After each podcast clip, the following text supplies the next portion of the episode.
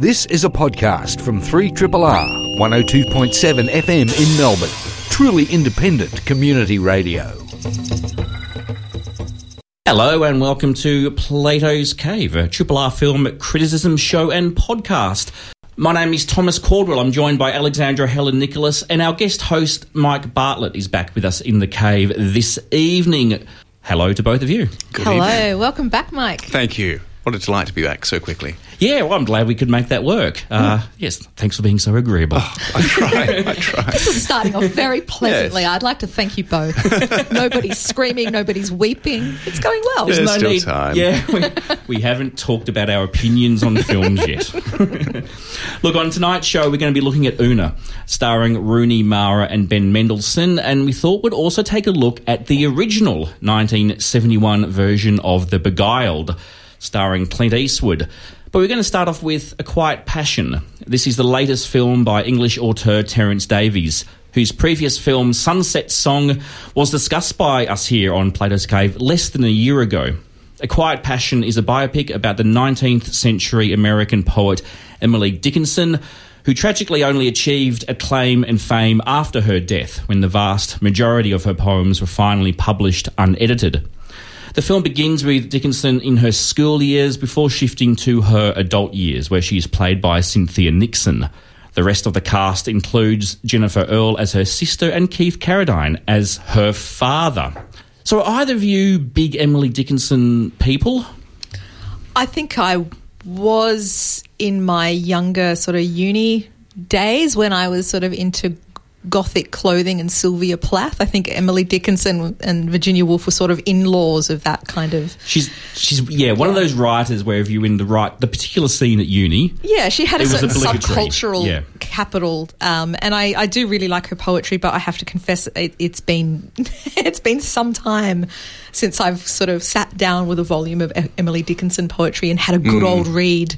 Um, but certainly, you know, they're they're bangers. They're the you, you reckon just- you reckon her poems are okay? I reckon they they, they go off. Thumbs They- up for the poems.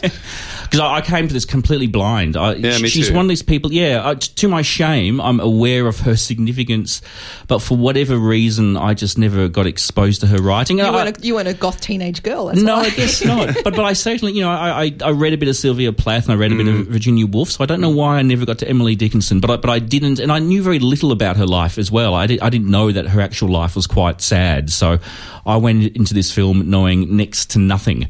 Um, Are you the same, Mike? Oh yeah, likewise. I actually, it was only watching this film I realised that she wasn't Angie Dickinson, uh, which uh, would have been quite a different It film. saddens Actually, me that Diff- there's so many people that aren't Angie Dickinson. it's true. It's true. If only more Um, people Angie were. Dickinson playing Emily Dickinson could be Would have been good. possibly even better than A Quiet Passion. I, th- I think this film overcomes that uh, that shortfall, but uh, no, You're I a didn't. strange person.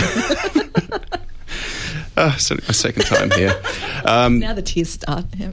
yeah, I, so I, I no, I didn't. I obviously wasn't in the right scenes in university, I guess. But uh, or you were absolutely in the right ones. perhaps I was. Depends Right. how you look at it. Were you reading on the road and um, were you reading Kerouac and Burroughs and I don't know what I was doing at university, but uh, no, Catcher I, in the Rye, I that's the missed one we all have to read. Yeah, no, I, uh, I The clearly gender not. lines are, are drawn. Yeah, I was just lurking in the cafe, really. Uh, Oh, this is turning into like a, a mass regression. I just got this image of all these art students reading their novels and Mike's just standing there in the corner of the cafe looking strangely at everybody. that's pretty. That's pretty much. That's right. You're painting a vivid This is picture. uncanny. All right. Well, what the do, we, what do we make of this? Because uh, I know, Alex, you and I are very much on side with Terence Davies as a rule. I, I don't think I've ever spoken to you about him, No. Mike. Are you a fan of... Yeah, I'm, look, I'm not entirely sure uh, exactly what I, I sort of think of his style. I mean, there's, I think this film reminded me um, of Whit Stillman's uh, stuff, but not so much actually Love and Friendship, which I really enjoyed, but his sort of earlier work had had that sort of stilted, slightly stilted, um, heightened quality. And I think uh, Yeah, that's a good comparison. the characters here sort of Yeah. reminded me of the characters of, uh, you know, um, Barcelona and Barcelona, uh, Metropolitan. Metropolitan. Yeah. The, Yeah, that yeah, dialogue, exactly. Absolutely, the very Yeah. kind of intense. I, I mean, as you said, Thomas, I'm, I'm very much the bong is packed hugely for Mr. Davies for Hmm. me. I just think he's an extraordinary filmmaker, and I was a fan anyway. And then last year, having him out at MIFF, um, just seeing the man in action. Like he's just a beautiful man who makes really beautiful movies, and Yeah. it's it's sometimes that simple. Can, can I drop the um, fact that I, I, got, I hung out a little bit with him? We, we, we walk between cinemas because I, I work for MIFF, and one of my duties was to escort Mr. Davies between venues, and we just chatted. He was lovely. He, He even joked at one so point about. friendly. I think he said, "I'm in, I'm in danger of becoming prolific," and he kind of did a little giggle because he's had two films out in the space of eighteen months, and normally there's years and years between his mm. films. I mean, for a long time he hasn't been appreciated, and he struggled to get his films made. And he used to have a reputation of being a real curmudgeon and being really cranky and angry, but that's the vast opposite to the man I encountered last year. And I think that's because later in his life he's getting a lot of acclaim and love. Yeah, and I think retrospectively, people are looking back at those earlier films, and really, I mean, Distant Voices, Still Lives Yeah, it's is incredible. just a, a just a cracker of a movie. Um, and I think that these the the, the kind of um, the accessibility that these films are getting, sort of quite wide release. Um, his more recent work means that people can go back and kind of, oh, who is this Terence Davies? Oh, look, he made a film with Gillian Armstrong, no, Gillian Anderson, which Yeah. always kind of throws people The House a of bit. Mirth, House of people Mirth. Um, forget, yeah. And Deep Blue Sea, I adored. I think that was a stunning film. Look, this was one of the big things with me watching him speak at MIFF last year was him talking about um, his family and growing up in a very strong female household um, with you know his mother and his sisters and being really strongly influenced by this sort of feminine presence and you really feel that in his movies. I think I thought about that a lot watching this. I thought about it a lot watching Sunset Song last year.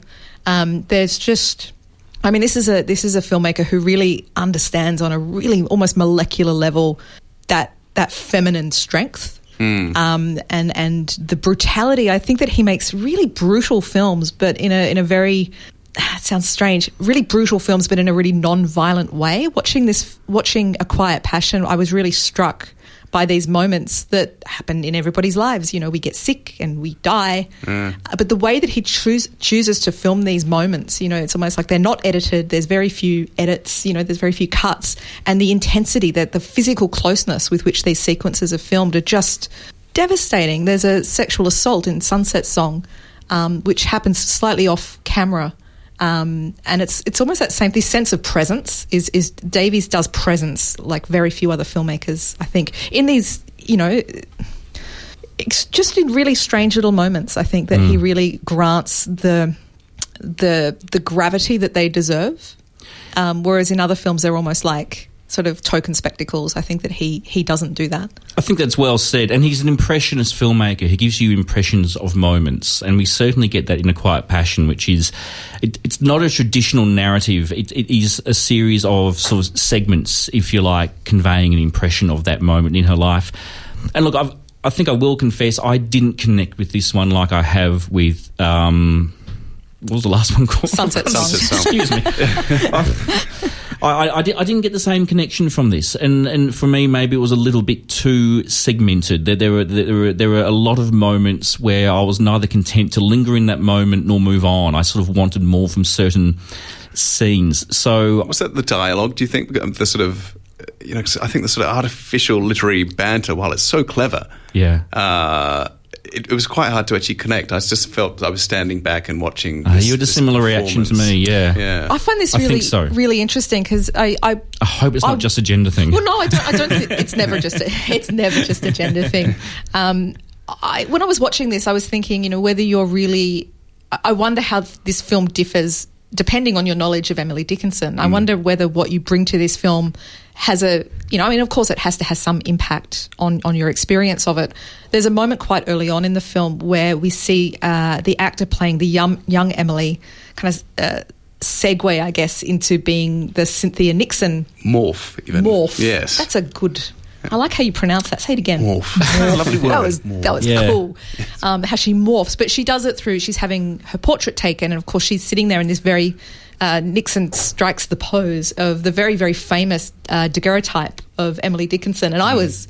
Like I said, I haven't really thought about Emily Dickinson for quite some time, and I was like shivers, you know, when she just sort of with her elbow sort of out at a certain angle, having this particular photo daguerreotype. Sorry, all the photography nerds will be on the phone if I call it daguerreotype a photograph.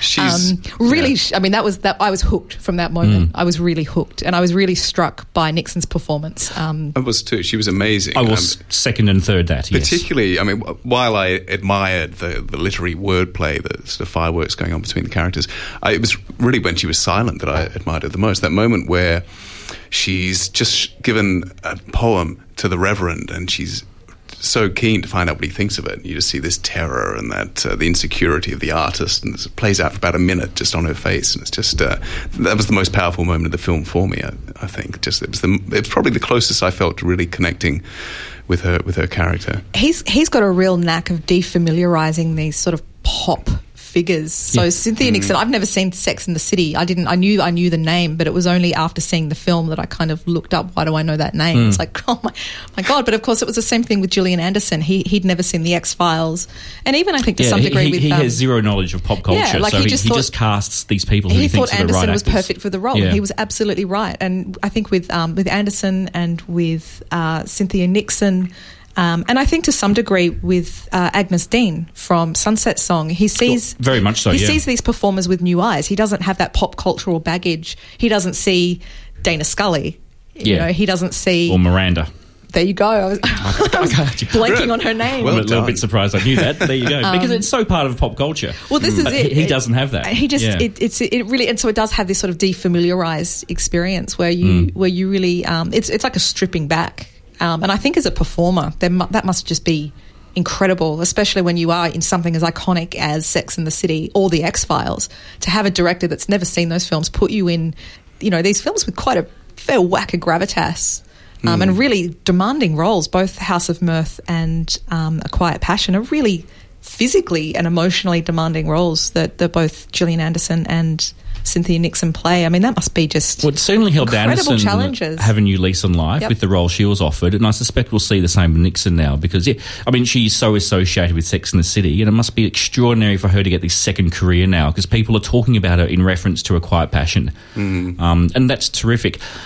I don't think the rest of the cast were as consistently strong. I found there was a lot of mannered performances, and Jennifer Ehle just seemed to smile while crying the whole film. And and the guy who She played, does that so well, though. yeah, that's kind of her thing, I know. But and the guy who played her brother was just seemed to be from another planet. He's. Uh, I last saw him in Hamish Macbeth. He was the Yeah. pot smoking doctor in that uh, 1990s. See, that makes sense to me. and he worked very well there. But I, I think I couldn't quite get past that with him here. You know, It's- I've it's a gone bit of a blank on both of the hammy- faces of both of those characters, which Right. doesn't bode well. Keith Carradine, I thought was great. that was my favourite stuff in the Um, yeah. film was the complex relationship between her and her father because he's this man who's very much a moral authoritarian in terms of um, respecting the church and he's you can just see him getting so frustrated and worried that she's straying from the faith. But at the same Mm. time, he has these very progressive ideas about her as a woman being able to assert herself and be independent. Mm. And that they're kind of contradictory views, but it, but underneath that is an enormous amount of love between the two of them, and that was for me the most moving, powerful part stuff stuff in this film. I like that it was a, a portrait, um, and Alex touched on this. It was, it was a portrait of female friendship, and I really liked that. And it was it was done in a way that I, I found quite affecting. uh, This idea of female friendship really only being able it, to exist in the spaces between men. So in the the gap between, uh, you know, they leave their father and they move in with their husband, and there's this little window in which they can be friends.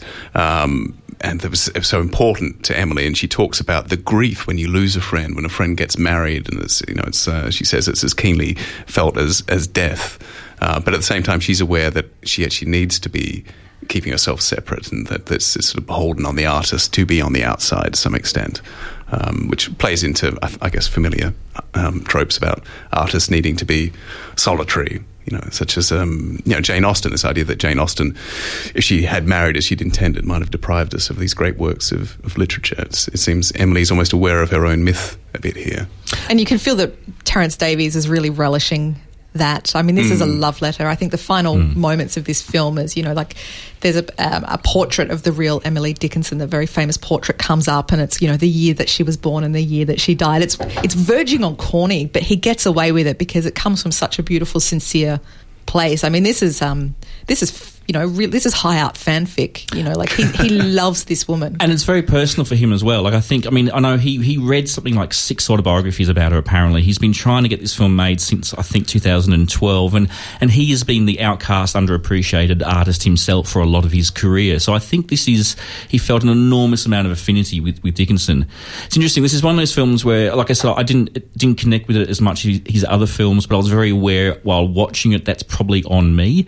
And talking about it now has got me more excited and appreciative of it. I think this is a really, really good film that I hope to revisit when I'm ready. Maybe I'll read some of her poetry first. Why not? Give it a shot. You're listening to a podcast from Community Radio 3RRR in Melbourne, Australia.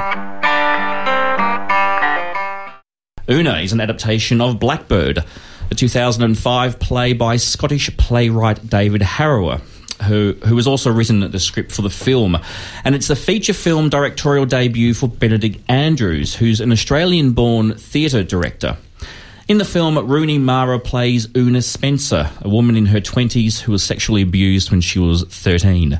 The film takes place over one day when Una tracks down and confronts Ray Brooks, the man who abused her all those years ago.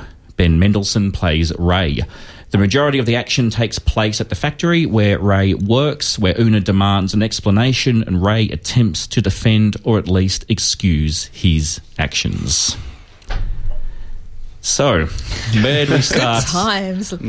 It's tricky subject matter, isn't it? Yeah, I like this film a lot. Okay. Um, I saw it about a fortnight ago, and it's it's a, it's stayed with me. Um, I keep thinking about it. Um, I think that there's a lot going on in this film, and I suspect that synopsis indicates as such. But I think um, the the the morality in this film, I think, would be very easy to treat quite simplistically. And I've seen films that do treat these themes quite simplistically, in that they turn them into melodramas. In that it's moustache twirling villains versus innocent girls in white dresses being tied to ta- train tracks. Um, this film really skirts that. I think it tackles some stuff kind of head on um, in really interesting ways, but without defending anybody, without looking like it's un- undermining anybody. I think that it, it balances it really. The, the ethics that it's dealing with, I think it balances extraordinarily well. Hmm. Right, yeah, I'm. I'm just, I only saw it recently. I'm still wrestling with it. Yeah, it's It- it- taken me. It's it's like it gets under your skin. This one, huh? It's haunting, and that's yeah. Yeah. absolutely. I'm still thinking about it three or four weeks later, but um, Yeah. for me, it was, I didn't love it. It was kind of halfway there for me. It, it kind of um, it was understated and intense, and I liked that. But it, it just uh, it, it kind of didn't have the theatrical intimacy I wanted, which I think it would have had as a stage play, but didn't quite have that sort of cinematic dynamism. I'm, I was either, thinking right? about. I was actually thinking about this this question, the broader question Yeah. of when people that very much have earned their stripes on the stage turn to filmmaking. I think it's always a really interesting. Um, shift Mm-hmm. and when i was watching this i was really conscious of the fact that the camera was moving a lot Yeah, you know he was yeah, it was almost like um They often overcompensate. it yes. almost felt like that, um, and I I liked it, but I, I I think.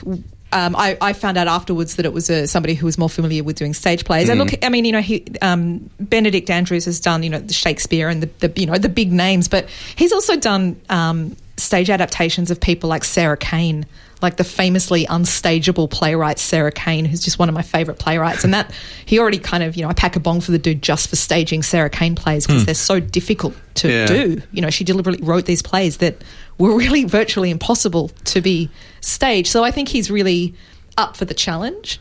Um, but it kind of made sense to me afterward. Like after watching the film, it was like, yeah, this is a guy that's used to the stage. I, I, yeah, I was heightenedly aware that Yeah. this was a stage show. Watching it, like even if you hadn't, if I, if I didn't know that, I would have suspected because it's very limited number of characters, very limited number of settings, and any deviation from the established setting felt very much added on.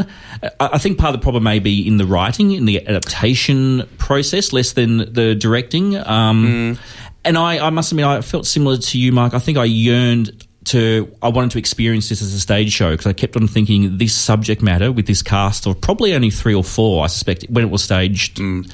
You had two main actors and maybe a couple of other actors playing the other parts would have been incredibly intense on would have. stage. And I do feel in the middle section he's trying to liven it up a bit. So there's a lot of jump. They sort of keep moving from room to room, and I just sort of wanted to sit with it a bit because the performances are amazing. I mean, Yeah. Yeah. Yes. Mendelsohn is um, is really you know he's doing what he does best here. He's thought of as this you know typical bad guy part um, post um, Animal Kingdom, but uh, what this film shows is what he really does best is to be a kind of wounded beast. You know, you get the sense that he's been kicked quite hard at some point, and as a result, he's lost any sense of, of right and wrong. Um, and what I think why this film succeeds in being complex is that he's able to exude both vulnerability and menace. You know, I'm not sure if any other actors can do that quite as well. It allows you to believe that maybe maybe his motives were pure, even if his actions were criminal. That it, that perhaps it, it hurt him to be doing this, and he was actually risked everything for him. And you actually reach a stage where you almost want to believe him and you really want to trust in him, And which you, you don't, and you don't want to be taken there at all. He's such a great performer because he knows exactly, and I think that comes more from the performance than it does from the direction. Mm. I have to say, I think that the caliber of the cast in Una. You do get the feeling that it's it's not so much the director kind of working these subtleties as it is the actual performers themselves Yeah. knowing, especially Mendelsohn knowing, and I think Mara, who I'm not a fan of in the slightest, but I think that she really kind of goes the other way in that Mm. you kind of almost uh, at points you almost feel that she's the villain Yes, you know, Yeah, because yeah. she's so angry and she's so understandably irrational in the circumstances that she finds herself in. Yeah. Um, and and the film is the the the dynamic between these two performers is incredible in that you find your loyalties being twisted in ways that are very very different from your ethics, Mm. um, which I I find just a really wonderful experience as a as a spectator. I don't Mm. find it pleasurable, but I find it really challenging. Yeah, I, Um, I'm really torn with what I think about this film, and it, it's, it's an ongoing process. I'm glad I get to so- sort out my feelings on air now, um, because what really worried me was I, I just, you know, what he. yeah, I, I, took a very strong ethical stance with what he did was inexcusable, and I think you're meant to. yeah, I, I he think that he was the adult, mm-hmm. and and no matter what he thought or what he said, he was the adult, and he, he- he's gaslighting her throughout the film as well. And, and I've heard people saying that the film is trying to gaslight us, the audience, but then I'm conflicted with uh, the w- what use is the film if it tricks us into thinking the wrong thing.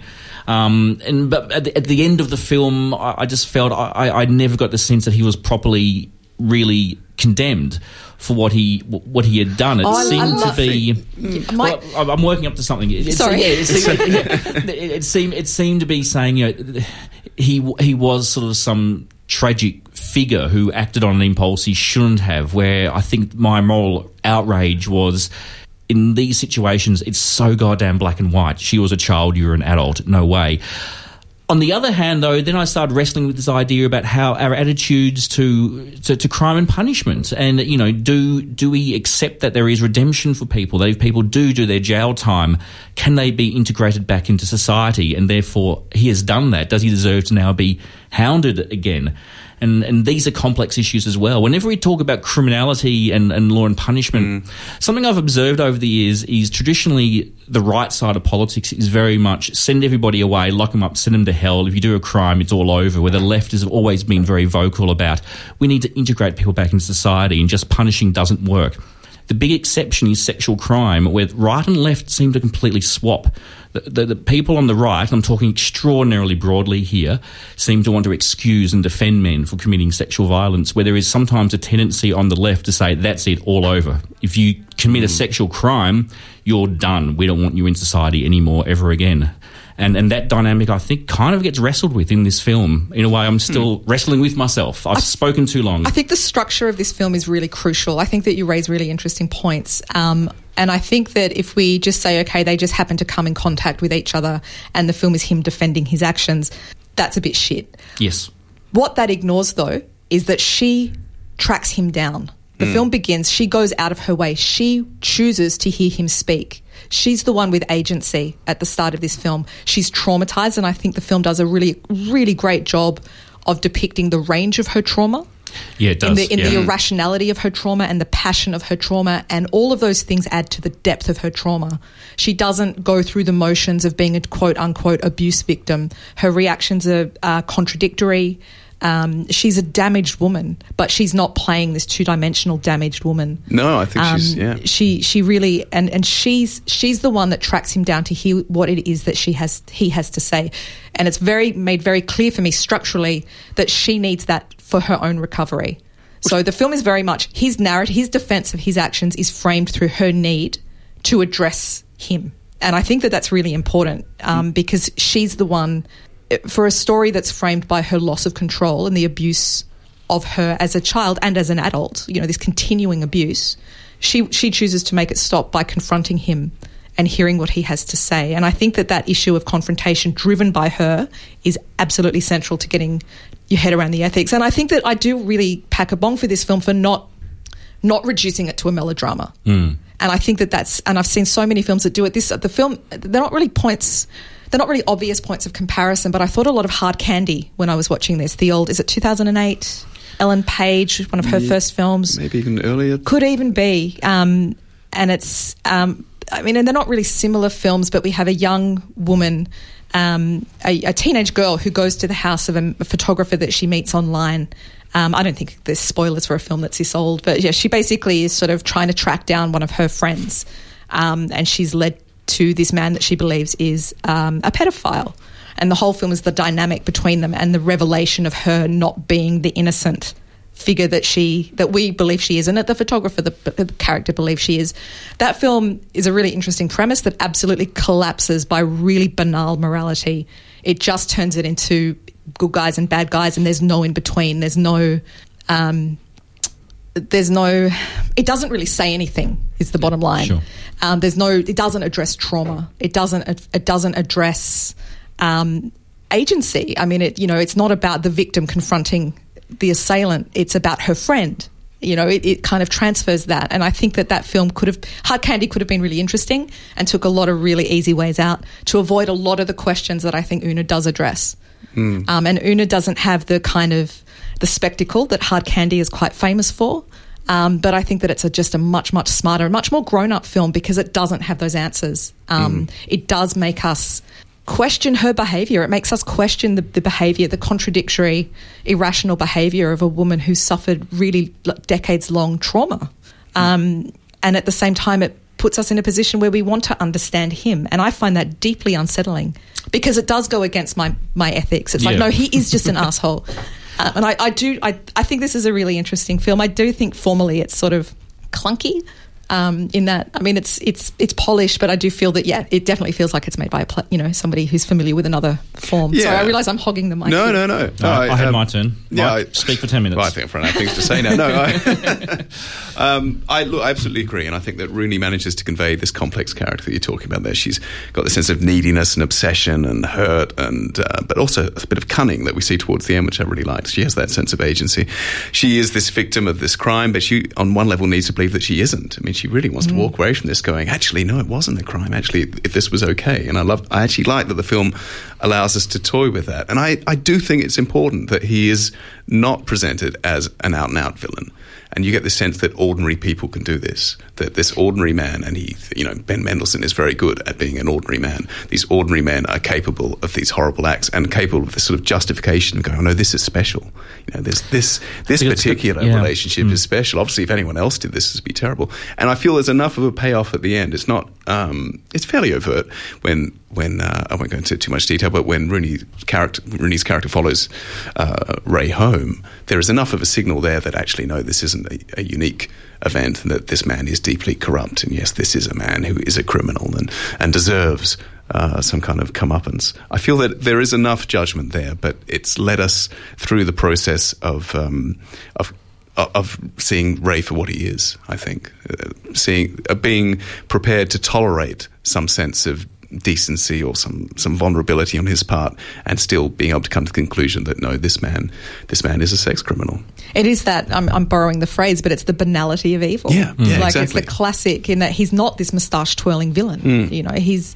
Um, and I think that the supporting cast in this film are really important as well. Riz Ahmed, Yes. Um, yeah, Yeah, really- An I wanted actor- more of him. Though. Yes, he's an actor I like a lot. Yeah. really Yeah. interesting character that he plays. It's a it's a it's um, a supporting role, but I think that his character plays a really important part in providing a character that has is not immersed in the these really strongly subjective positions as the two main protagonists. So we have somebody on the outside trying to make sense of these very odd behaviors who doesn't know the story, trying to make sense of it, and he can't.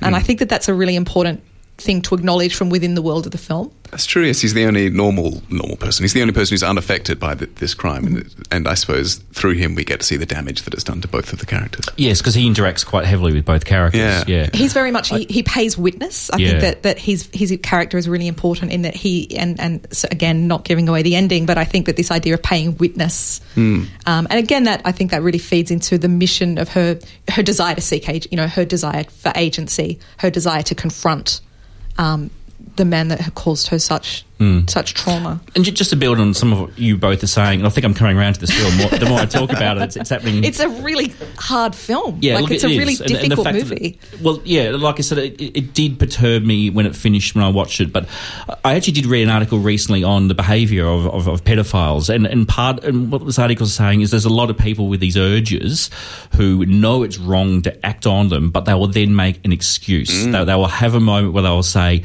She's flirting with me, or, or we are in love, and, and that they actually do know that this is incredibly damaging and and um and I don't want to say evil because we, that, that- that's too much of an abstract It goes idea. into that melodrama. Yeah, yeah. But but they act on that, and I think that's what we see articulated very impressively in this film. A man who has justified his behaviour, and he's trying to get her to go along with it as well. And, And she can kind of is tempted to go along with it It because that interesting makes her because feel it's, better it's about kind what's of in her best. You know, it makes it easier for her to believe him that Yeah. they did have Yeah. this big romance, and you Absolutely. can see her really, really wrestling with that. And I think some of the the great moments of tension in this film come from that. Come from you just. And as I said, she's not certainly not one of my favorite actors, but you can really see the machine in her brain just also- trying to like decide whether she should go with this or not. I think also it does implicate the audience a bit there because you're wanting a happy ending for this character, and you and he's vulnerable enough to go, okay, maybe we can make an exception in this case. And I guess that's the dangerous ground that, that Thomas was talking about.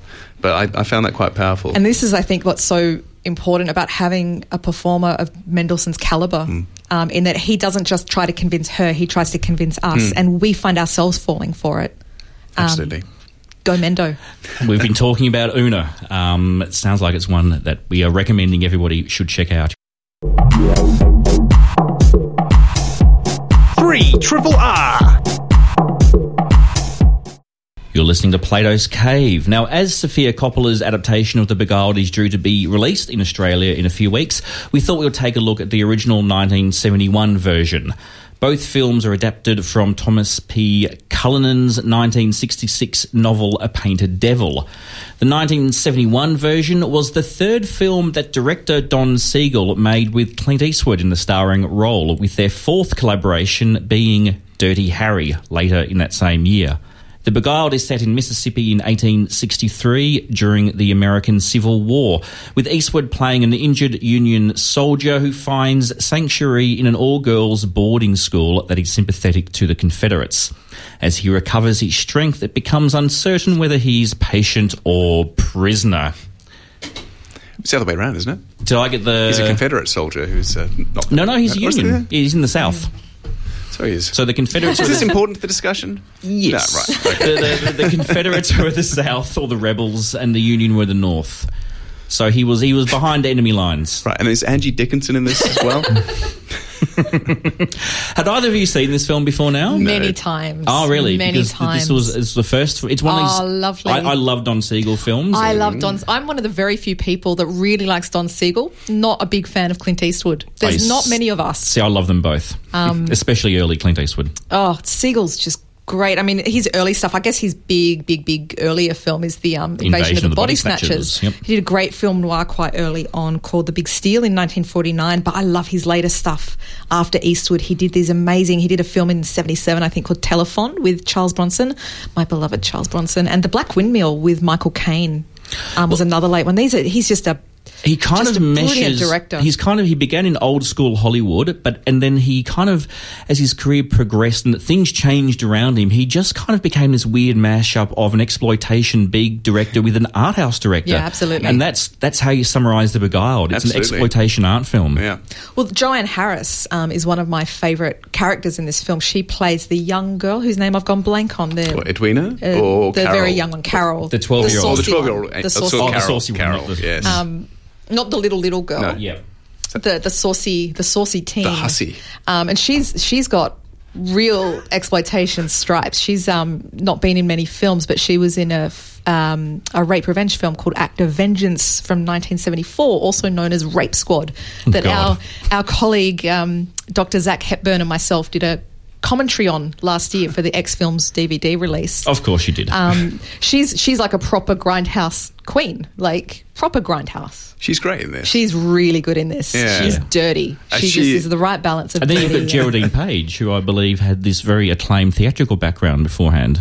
You can really feel the that head- too. head She has that real grand dame kind of presence. I love this film. I just, I, I, I honestly can't imagine what Sofia Coppola can do to this film. Really? Well, Yeah, I can I see that. love I mean. I, I really love this film too, but you know, it's, it's this wonderful '70s melodrama complete with with incest, which seemed to be a feature at the time of, of many Australian films too. Now I think about it, um, but there was this.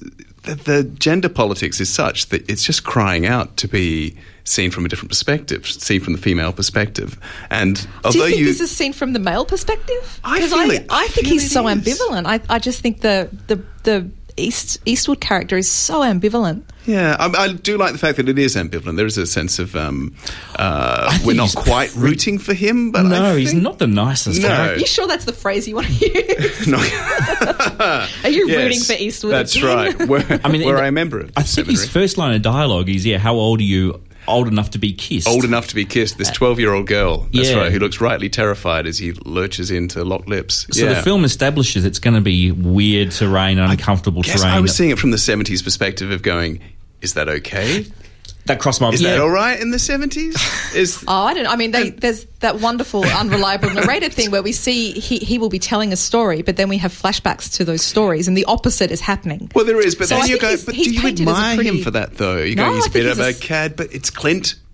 I think he's a bit of a scumbag in it, and I think um, I think he's a massive scumbag, and Yeah. this film is kind of before Clint Eastwood was a really That's true. Yeah, it was. That's true. It reminds me a little before bit before the persona was really Yeah. in stone, which, which he'll do with his next film, Dirty Harry. I was um, thinking a lot yeah. of um, things like High Plains Drifter. You know, this sort of really Right. dirty Clint. Yeah. You know, and, and emasculated Clint. I mean, Yeah. he, he he doesn't. Apart from the flashbacks, he doesn't get to fire a gun. He, Hmm. you know, there's there's some very heavy Freudian stuff that goes on in this film. I mean, and, I love the title, The Beguiled. It's like, Mm. Yeah. who does it refer to? Yeah. You know, is it the women or is it him? I guess I just felt that the, the sexual archetypes were a bit limited. There's still a bit of a judgment attached to it. There's Carol, who's described as the hussy, you know, she's the teenager with the sexual confidence. There's Edwina, who's described as the sleeping beauty in the castle, waiting to be kissed. There's the corrupt older, you know, um, I forget what the term is now for a, an older woman. Spinster. No, that's not quite the one I was Oh. thinking of. Jeez, Uh, Thomas, settle down. It's, I think cougar was possibly the term I was thinking. No. Um, and I think also the female, the sense of repressed sexuality is um, is I um, is is kind of played for laughs in some in some way. It's uh, which is is while it's fun, it did remind me slightly of you know Michael Palin's Virginal Galahad being locked in a uh, locked in a castle of libidinous young women. I mean, there is this sense of male fantasy to this, going, God, yeah, it'd be terrible to be kept prisoner, surrounded by these sexually repressed teenage girls. You know, it played a little clo- too close to um, to playing up to that fantasy, I guess. So I'm, I'm I'm- interested to see how Yeah, that's. I- See, I'm that's kind of the opposite. diverse. No, to I'm me, with it- Mike. I well, reckon it this totally is male usurps that. anxiety and is. fantasy. Yes. But it Yeah. totally Yeah. usurps that. Yeah. In that the film starts off as a, you know, I mean, it starts off with the, with the women in control, and he comes in and he's the fly in the ointment. Yeah. Um, and, you know, and, and certain desires are, um, are, are, he, you know, he triggers off a kind of reaction in in the women that. Um, breaks down their sense of community, their kind of functional wim- female community, Yeah. um, and there's only one way to fix it Well, I, and I like that. just, I mean, I just think that I, I really love this film. I, I just, I, I worry when people try to fix, you know, the Yeah. fix the gender politics. It's like I, I think Uh, what, from what I've heard, I don't think that's what's happening in the Coppola. I'm not a big film. Coppola fan, I have to say, and I have the the, the things that I Coppola, that is. yes, Yeah. the things that I have heard about this film is that the gender politics is actually kind of simplistic. Um, about her about her remake, and Okay. it's like I just I don't know whether we need a Spice Girls girl power version of the Beguiled. Like no matter Let, let's I don't know. not ju- let's, yeah, we, we, I- we need to wait till we see well, it I- I think we. the problem with it is that it Yeah. implies that there's something not, and, and this is one of the um, one of my bugbears with slasher film. You know, with a lot of stuff, the kind of so, sort of pomo stuff in the '90s was like, "Oh, slasher's broken, so let's fix it." It's like, Mm. look, it's only broken if you're looking at it in a really simplistic way. I think um, if you're, you know. I think the Beguiled, I think the original Beguiled, there's a huge amount going on. See, I, Um, I, I, don't think it's a film that needs fixing, and I don't think that films necessarily have to be either A progressive or B regressive. I think that you can have tensions of both. and the most important, most interesting films for me are the ones that, that Oh, do that. absolutely. Th- the idea of judging a film by its moral Yeah. or ideological hygiene is, you know, it seems. It's very in vogue at the Oh moment. It god, is, it's it is. excruciating, isn't it? Yeah.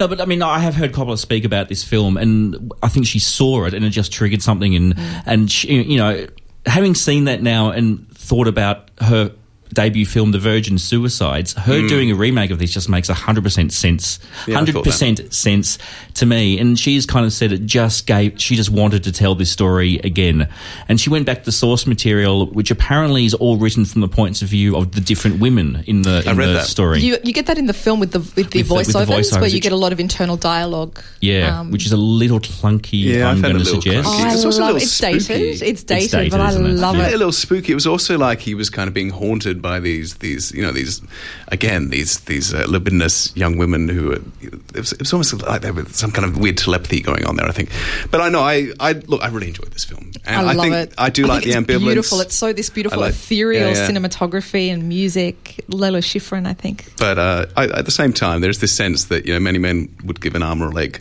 to be in his position. Nicely wrapped up, Mike. You've been listening to myself, Thomas Cordor, with Alexandra Heller-Nicholas and Mike Bartlett here on Plato's Cave. We've been discussing A Quiet Passion that is on limited release courtesy of Palace Films. Una is on limited release courtesy of Madman Entertainment, and the 1971 version of The Beguiled is available through video on demand services courtesy of Universal Pictures. And I forgot to mention the podcast version of the show is edited by Faith Everard. Thank you kindly, Faith. This has been a podcast from 3RRR 102.7 FM in Melbourne. Truly independent community radio. Want to hear more? Check out our website at rrr.org.au.